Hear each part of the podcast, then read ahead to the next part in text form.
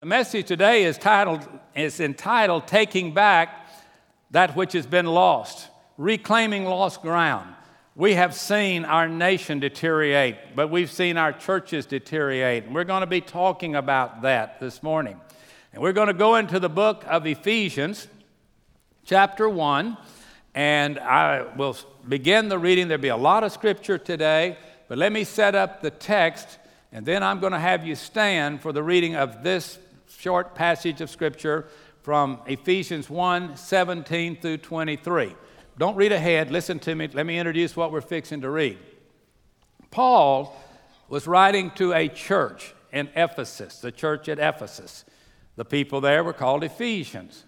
He was wanting them to make sure that they understood what a church was and what it was to do and what they could expect and what they were not to expect. But the main thing he wanted them to understand was the power that they possessed. That as the church and the body of Christ, or the bride of Christ and the body of Christ, that they possessed a supernatural power that came from God. And that if they would be the church that God wanted the church to be, then they could expect the things that you'll see here in a minute. Now, as we go through this, you're going to see that a lot of these things seemingly have gotten away from us. And so I want you to just prayerfully listen to the scripture. Let me try to open it up to all of us where we can understand it and see what the Holy Spirit will do in the life of us individually and the life of our local church that we call Sagemont. We welcome those that join us on the internet. It's always a joy to have you. And God just has a plan for every life in every country all over our world. Listen to Ephesians 1, but would you, out of respect to the reading of the scripture and the beauty of this passage, would you stand and let me read it out loud? Ephesians 1 17 through 23. Again, Paul writing this to a church. He could have written it to Sagemont, but he wrote it to the church at Ephesus. Now, listen that the God of our Lord Jesus Christ, the Father of glory, may give unto you the spirit of wisdom and revelation in the knowledge of Him, the eyes of your understanding being enlightened, that you may know what is the hope of His calling, and what the riches of the glory of His inheritance is in the saints and what is the exceeding greatness of his power to us who believe, according to the working of his mighty power, which he wrought in Christ when he raised him from the dead, set him at his own right hand in the heavenly places, far above all principality and power and might and dominion, and in every name that is named, not only in this world, but also in that which is to come and has put all things under his feet and gave him to be the head over all things to the church, which is his body, the fullness of him that filleth all in all. Last two verses. This describes the church. He hath put all things under the church's feet, gave them to be the head over all things which is his body, the fullness of him that filleth all in all. Would you be seated? Thank you for standing.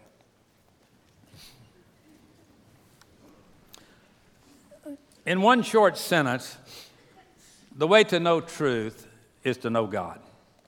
If you don't know God, you don't know truth. He is the truth. And when we talk about any subject, everyone has to decide what's my authority? What's mine to preach it? What is yours to hear it? What do you listen for? What do you want to hear? What do you want to know? Is your life committed to a dream or a, vi- a vision or an idea of what you think the world ought to be like and the church ought to be like? Or is it locked into, Lord, teach me your ways? Your ways are higher than my ways. Help me to understand, Lord, what do you want me to do with my life? Everybody's telling me what I ought to do, but I want you to tell me what I ought to do because you created me for something. You know, you can be good at sports, but the sports can be very different.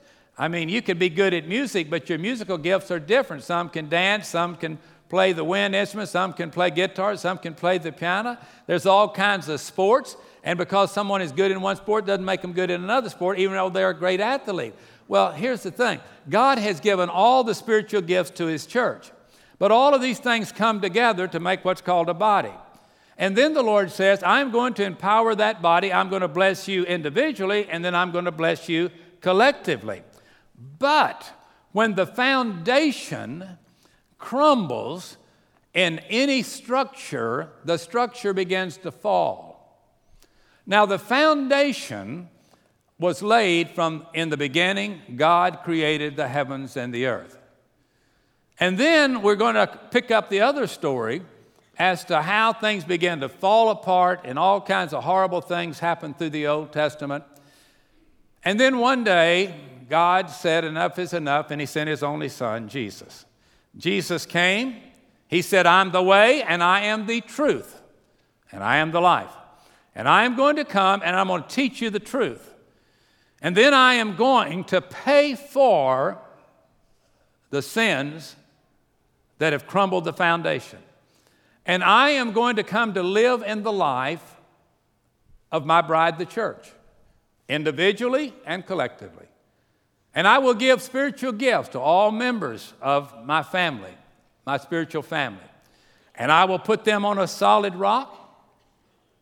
And all I ask them to do is follow me. Now, let me just say this, and you'll pick up on it later. Authority has always been a problem with mankind. Adam and Eve could not handle authority, and most of us can't handle it at times. And that's never changed. And yet, in order for it to work, the foundation's got to be strong and the authority has got to be identified, and those that are under authority are to serve the one that we're told to serve, follow the one we're told to follow in the way that he wants us to follow him. And then he says, I'll promise you that if you'll follow me, you'll see people come to the Lord, whether it's India, or whether it's Houston, or whether it's Africa, or where it might be. But you must do what I command. John 8 32, the scripture says, You shall know the truth, and the truth will make you free. And Jesus said in John 14, 6, I'm the way, I'm the truth, I'm the life. No man can come to the Father except through me. So we've got to, it all identified here. And Jesus says, You're to follow me. I'm the word become, that has become flesh. I have paid for your sins. You are now born again. Old things are passed away. You're forgiven, they're forgotten, and now I've got a plan for you. But my plan will demand that you quit walking this way after your own dreams and start going this way following me. And that word means repent. When you turn, that means repentance. It's a military term to repent. Now, God gave to us purpose for our life and purpose for our churches. In those purposes, He made it very clear that we're to be the foundation of all Christendom. In a world today that says, I don't need the church, the Lord says, You've got to have the church. That's my bride. I'm going to work through my church.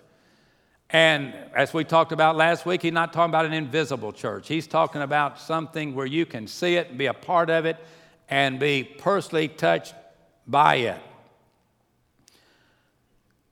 And in the eighth chapter, John, verse 45, and 46. Because I tell you the truth, listen to what he's saying about his followers. I tell you the truth, but you believe me not. Which of you convinces me of sin? And if I say the truth, why don't you believe me? He says, Why do you argue with me when I say is right and wrong?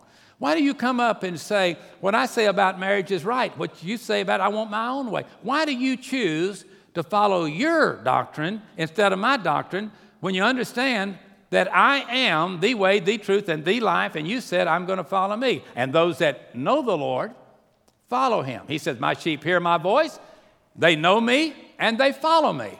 But then you have churches today that says, sign up here, come here, be a part of this, take this ordinance, and everything is going to be fine. No, the Bible says you got to be born again. Being born again means that you got to die to the old sinful nature that we'll see here in just a second, and then we got to walk with God. Now look at John 18 37. We'll get the, all the preachers out of this, and we're going to bring a guy named Pilate to the platform. Pilate had some real serious problems. He loved authority, he loved power, he liked to tell people what to do, when to do it, and how to do it. He came up against a whole lot of people in his courtroom. However, John 18, verse 37, Jesus is in front of Pilate. Pilate therefore said unto him, Jesus, Art thou a king then? Jesus answered, You say I'm a king. To this end I was born. For this cause came I into the world, that I would bear witness unto the truth. Now listen to this. Every one that is of the truth hears my voice. Well, who are the other people?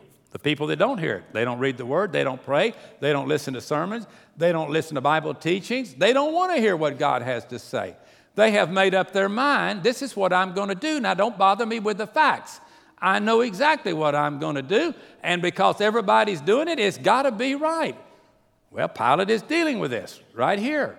He makes it very, very strong, and then Jesus says, Everyone that is of the truth hears my voice. How do you hear God's voice? You know His word. And as I've told you, read it out loud and you'll hear His voice. But now there comes a warning. 2 Timothy chapter 4, verse 3. Some years have passed. Timothy's a young man. He's coming up in a new culture. It's different from Paul's culture. It, cultures always change. And you got to be careful that as cultures change, that church doesn't change its main purpose. It can, its methodology can change as long as it's biblical, but its message never changes. Now, listen to the warning. 2 Timothy chapter 4, Paul writing to this young man uh, who is mentoring, and here's what he says in verse 3 and 4 For the time will come, Timothy, when they will not endure sound doctrine, but after their own lust shall they heap to themselves teachers, having itching ears, and they shall turn away their ears from the truth, and they will turn unto false fables. Here's what he says to this young man. He says, Now, Timothy, your world's going to change. Your culture is going to change. The ethics of culture will change. But you obey my word. You do what I'm telling you to do. And there's going to be many that are going to come up and try to lead you into the cultural way, but you follow me. That's the message, and that's the warning. So the older Paul says to the younger Timothy, I want you to lead the church to be the church that Jesus established. He wanted the local church in Ephesus. I want the local church in Houston. And since it's Sagemont where I pastor, to be a part of that. That we be a foundation, that we stay faithful to the Word of God. That's Jesus' word. He gives the warning don't veer from where you think that spots of the Bible are inspired and you're inspired to spot the spots. And you'll pick what you want to pick and so forth. It's all God's Word. But you can't grow until you're born. Does that make sense? You first get born, right? And then you start growing. But unless you're born again, you can't grow. And the worst thing in the world is somebody's never been born again trying to grow in the Christian faith. I mean, they get so absolutely confused. I don't even know what I'm doing. I don't understand that. I don't understand that. I don't get that. I don't get that. Well, it's because you're still dead in trespasses and sin. But when you're born again and God moves into your life, the guy that wrote this book will interpret this book to you personally and he'll hit you at the point of your needs. He will help you get to the right scripture at the right time, at the right moment in your life. And boy, when that happens, we all get excited. I want you to listen to Ephesians 1:20. He says, which he has wrought in Christ when he raised him from the dead and set him on his right hand in the heavenly places. Now you hold on to this. Let me go ahead and tell you what I want you to look for. When God spoke to Adam, you remember he had a real problem with Adam and Eve. He gave them the whole world. Everything. Just don't eat one tree. Just one, just one. Not 10 commandments, one tree. Don't eat any fruit off of that tree. Hey, messed up. Messed up. You say, well, well, they love fruit. He said, eat it all. One tree. Don't eat that. Well, they lost that. Then Jesus comes back on resurrection morning and regains all that was lost and gives it to his church. Now we're going to take that mess it up. We're going to take that and say, oh, God just doesn't love me. If He would, He'd let me do this and do that, and I could do this because I'm free and all that kind of stuff. Well, hold on a minute. Let me take you to a good study Bible, the Holman Study Bible. I, I use this quite often. It's just a, taking the scripture and putting it in the 19th verse in these words. And what is the immeasurable greatness of His power to us who believe, according to the working of His vast strength? Now, if you miss everything in this sermon, please Listen to what I'm fixing to tell you. When Jesus' body was put in a borrowed tomb on a Friday, the powers of Satan were assembled to make sure he didn't get out of that tomb. The best law enforcement, soldiers, powers that man had in the army of Satan were guarding that tomb. Don't let anybody get this body. Because if Jesus comes out of that grave, Satan says, I'm finished. Well, what happened on Sunday morning? He arose, he arose. Hallelujah! Christ arose. Wow. Can you imagine that day for Satan? Can you imagine the meetings that he held after that with the demons and those that were in his army? When he said, How did you let that happen? Well, they were just too powerful. There was something came up on us that was too powerful. Let me tell you something. There's a whole lot of people living today that think they're finished spiritually. They think they've been too bad, too long, too tough, and there ain't any hope for them. And the Lord says that's reason you need to be born again. You got to start over again. You got to go back to square one. Let's die that, put the sins under the blood of Jesus, and come back and start living again. But this time, you're going to listen to me. This time, you're going to follow me. I don't know if you ever were driving the car and somebody said the bridge is out up there, and you said, I'll drive where I want to, and you drove into the river and survived. The next time somebody's standing down the road and stops you, you won't be quite so stubborn. But you see, if you're uh, in your teenage years or older, you've probably already come up to some of those. I know the Lord said it, but I'm going to. And then it came the second time, a few later, and you went. And, it wasn't a river this time. You jumped in the pond. Then the next time you went to Galveston, drove off the seawall. You know, because you just couldn't get it right. God says, if you'll go where I tell you to go and do what I tell you to do, all power is given to me in heaven and earth and I will lead you on the, on the path that will lead you eternal life both here and forever. And I will set you free. And when I set you free, you're free indeed. That's what the Bible says. Now we can either believe that or we can reject that. But Ephesians 1:20, as, as the Lord spoke about, about what was going on there, he clarifies it when the, when the resurrection comes, everything was at stake on that Sunday morning, would Jesus come out of that grave or would he not? And I got to say it one more time He arose, He arose. Hallelujah. Christ arose. Now, hear this, church family. Hear this. Those of you that are watching or listening, if you are a born again Christian, the same power that was present on resurrection morning is present right now to any person that's willing to die to sin and have a brand new life in Jesus Christ. You can start over again. You don't have to make any apologies. Just put it under the blood and don't bring it up anymore. Don't say anything about your past. That is forgiven and it is forgotten. But say, as for me, I'm going to follow the Lord. You can have power over any and every temptation if Jesus lives in your life. He will make you think different. He will not hold any good thing from you, and He will lead you in the way of righteousness. Ephesians 2 4 says, But God, who is rich in mercy, for His great love wherewith, listen, He loved us. Even when we were dead in sin, He loved us. He has quickened us together with Christ. By grace, we're saved has raised us up together and made us sit together in heavenly places in Christ Jesus. That's the church. All of us are different. All the different spiritual gifts are represented in the church. But when we are born again, we begin to hold each other up instead of drag each other down. And we take it very seriously that we want to be living proof of a loving God to a watching world. That is the mission statement of this church if you're a guest. We're to be living proof of a loving God to a watching world. Ephesians 6:12 says we don't wrestle against flesh and blood, but against principalities, against powers, against the rulers of the darkness of this world. Who are we wrestling against? Who does that describe? Satan. And against spiritual wickedness in high places. Wow. Satan had a lot of power. But let me tell you, that's bad news. Let me tell you the good news Jesus has a whole lot more. It, it, he's not waiting on you to work out in your spiritual gym and get strong. He wants you to lean on Him.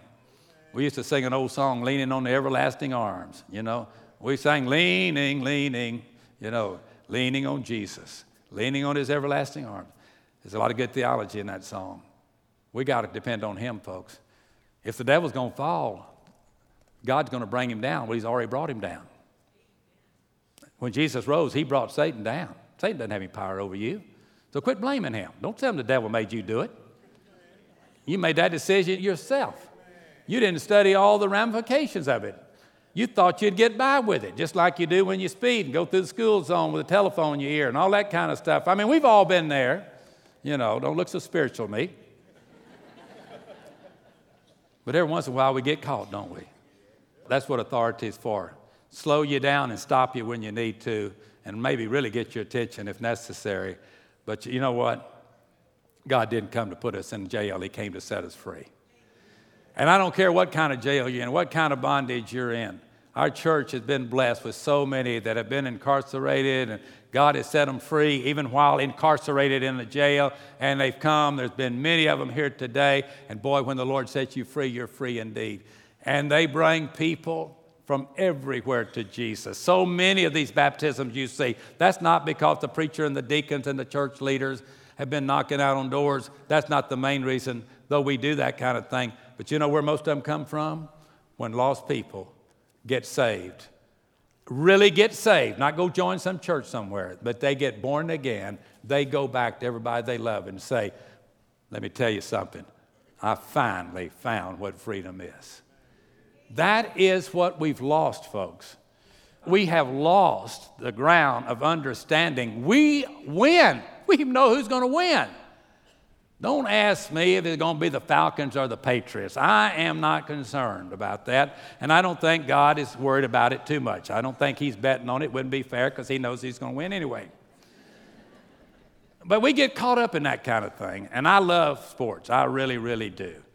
But I love Jesus more. And I like to be following someone I know I'm going to win. You know, if I bet it'd be bad, I'd be cheating because I already know who the winner is. And, and you know, you're not supposed to bet like that. You can get in a fight over that, I imagine, but that's the way it is. But from your perspective, do you think the church has really lost a whole lot of its power in your lifetime? If you've lived 50 years, you know it has. You know, there was a day when the church had tremendous influence in every community where they were. I mean, major influence. And it was good influence. It wasn't, it wasn't they're doing bad things, but because people are so wanting their community to be God honoring, Christ centered, where the children could be saved, the doors didn't have to be locked, and there would be, you know, those kind of things. And the church was right in the middle of that. That's no longer there. No longer there at all. We have lost that ground. And even though the Bible says those in authority are my ministers, but yet we have allowed those things that creep into our world take us down. We need to reclaim that ground. And because Jesus rose from the grave, we can do that. When's the last time you heard or read this verse? Genesis 1:26. And God said, "Let us make man in our image, after our likeness." Now listen to this. "And let them have dominion over the fish of the sea, the fowl of the air, over the cattle, over all the earth and over every creeping thing that creeps upon the earth. That's the first book in the Bible, 26th verse, chapter 1. God gave all of that to Adam and Eve, and they couldn't handle one tree. Unbelievable. Hundreds of years later, the psalmist David wrote in the 115th Psalm, verse 16, The heaven, even the heavens, are the Lord's. But the earth has he given to the children of men. And then in the eighth chapter of Psalms, verse 3, when I consider your heavens, the work of your fingers, the moon, the stars which thou hast ordained, what is man that you're mindful of him, and the Son of Man that thou visitest him? Adam was given power, he lost it. He lost it. All during that time that it was lost, things, the wheels began to come off of Israel and the nations of the world. And it had all fallen because of sin. Adam chose to sin. You know what? When Jesus came up out of that grave, the church was given all power. That power was given to us in order that we could have power over anything that came against us. But you know what we've done? We have let it get away from us. We're like a bunch of weaklings. We mark around as though we don't really believe that all power has been given to us. But folks, our job is to not to criticize and rebuke.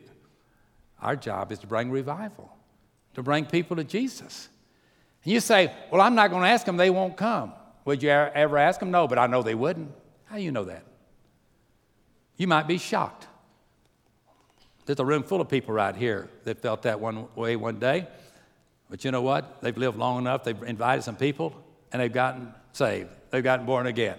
Boy, that's the way God works. Matthew 16, 18 says upon, he says, I say unto you, you're Peter, upon this rock I'm going to build my church. The gates of hell is not going to prevail against it. Well, we march around. We see Adam we think about resurrection morning. Adam lost his kingdom. You know why he lost it? He chose to disobey God. How do we lose our kingdom? We, we refuse to disobey God. We decide we're not going to preach the Bible. We decide we're not going to tell people about heaven, hell, the judgment, how to be born again, how to be saved, how to have eternal life, how their life can matter for God. We say, no, we're not going to do that. Our generation doesn't want that. Hundreds of years after Adam, there was a man named Saul Saul stood head and shoulders taller than anybody in, in the tribe. Israel needed a king. That's, this was God's nation. They needed a king. They wanted a man to look like a king, act like a king, talk like a king, and they sent a people out looking for him. They found King Saul. They brought King Saul back. He became king of Israel. He began to be the most powerful and the wealthiest man on the planet. Everybody looked at him and said, That's my king. That's my king. Look at that, what we got for a king. That's my man. But you know, one day, he thought that he didn't need God anymore. So one day, God sent a man out, one of his servants. He told King what he had better do. And he didn't do it. And he came back to him. He said, Saul, God told you what to do, and you didn't do what he told you. Now he's going to take your authority away from you. He said, You're not going to take my authority, not with my money, not with my power, not with my influence. You're not going to take me down. Then the little guy, the prophet, said, Yeah, he's going to take you down. Well, he went up against a puny nation with the strongest army in the world, Israel. And this little ragtag army started coming, and they couldn't stop them. All of his soldiers couldn't stop them. And they came up to King Saul. And Saul realized his nation was going to fall and that he was going to be killed in this battle. Everybody fled. He asked his armor bearer, Take, take my sword. I want you to take my life. I don't want to die at the hands of this enemy. And he wouldn't do it. So he ran. The armor bearer ran. The sword bearer, he ran, took off. And Saul took the sword, put it in the ground, and fell on top of it and committed suicide. Now, it's the king of Israel, king of God's people, fell on his sword. But if you look in your Bible in, in 1 Samuel 26 21, you'll see his epitaph. He wrote it. Here's what he said Then said Saul, I have sinned. Return my son David, for I will no more do you harm, because my soul was precious in your eyes this day. Behold, I have played the fool, and I have erred exceedingly. I have sinned, I have played the fool, I have erred exceedingly. That's King Saul, strongest man on the planet. Listen, folks, God says, Come unto me, all you weary and heavy laden, and I'll give you rest. In your weakness, I will be made strong.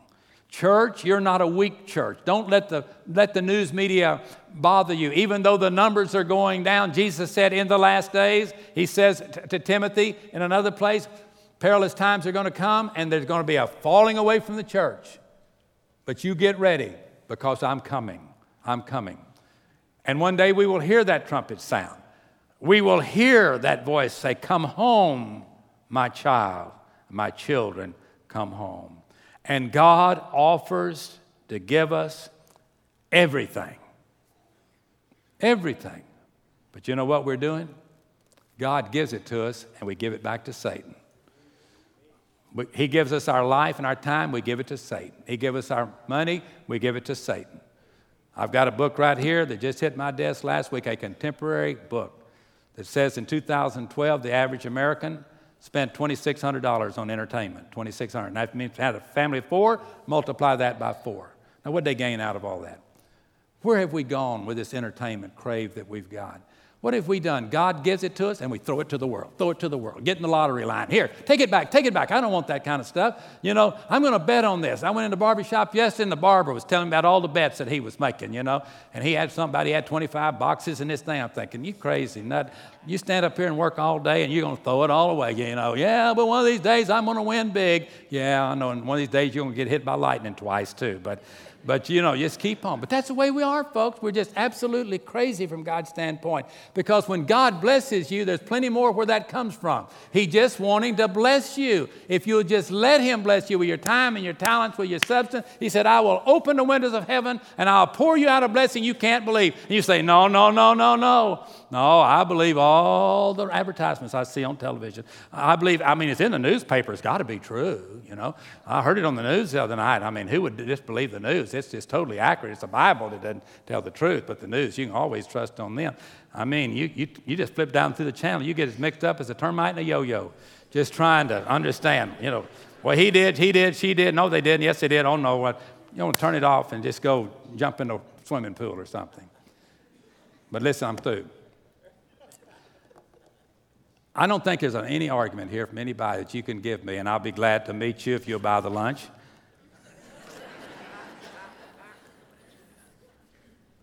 and you cannot show me anything in a practical way that would help me believe that the church is growing in its strength as it leaves God out of what it does. I don't think you can prove that to me. Anyway, I, can't, I don't believe you can even give me a, uh, just a little ray of hope as we watch it go down. But I know what this book says, so I'm not shaken up. I know either we're going to have revival or we're going to hear a trumpet sound. And the Lord's going to come back, and you know what He's going to rapture? The church, the body of Christ. Not the church denomination, the body of Christ. And what He says is if you want it back, I'll give it back to you, but you're going to have to admit that you've lost it. You're going to have to admit you made bad decisions. And you got to come to me, all you that weary and heavy laden, and I will give you rest, and I will revive the church. Boy, I would love to see when the trumpet sounds, I would love to know. Man, I'd, I'd love to walk out of a place like this when I see people baptized, or in a few minutes, as we're going to see people come to know Christ as Savior, and then get out there, not even get to my car, and I hear that trumpet. And I know I've just seen the last person come home and so shall we ever be with the Lord. Won't that be a day? What a day, glorious day that will be. When my Jesus I shall see, I shall look upon his face, the one who died for me. He died for you too, folks. The church is our rock. This is our family. We need each other, but we need only those that will follow him.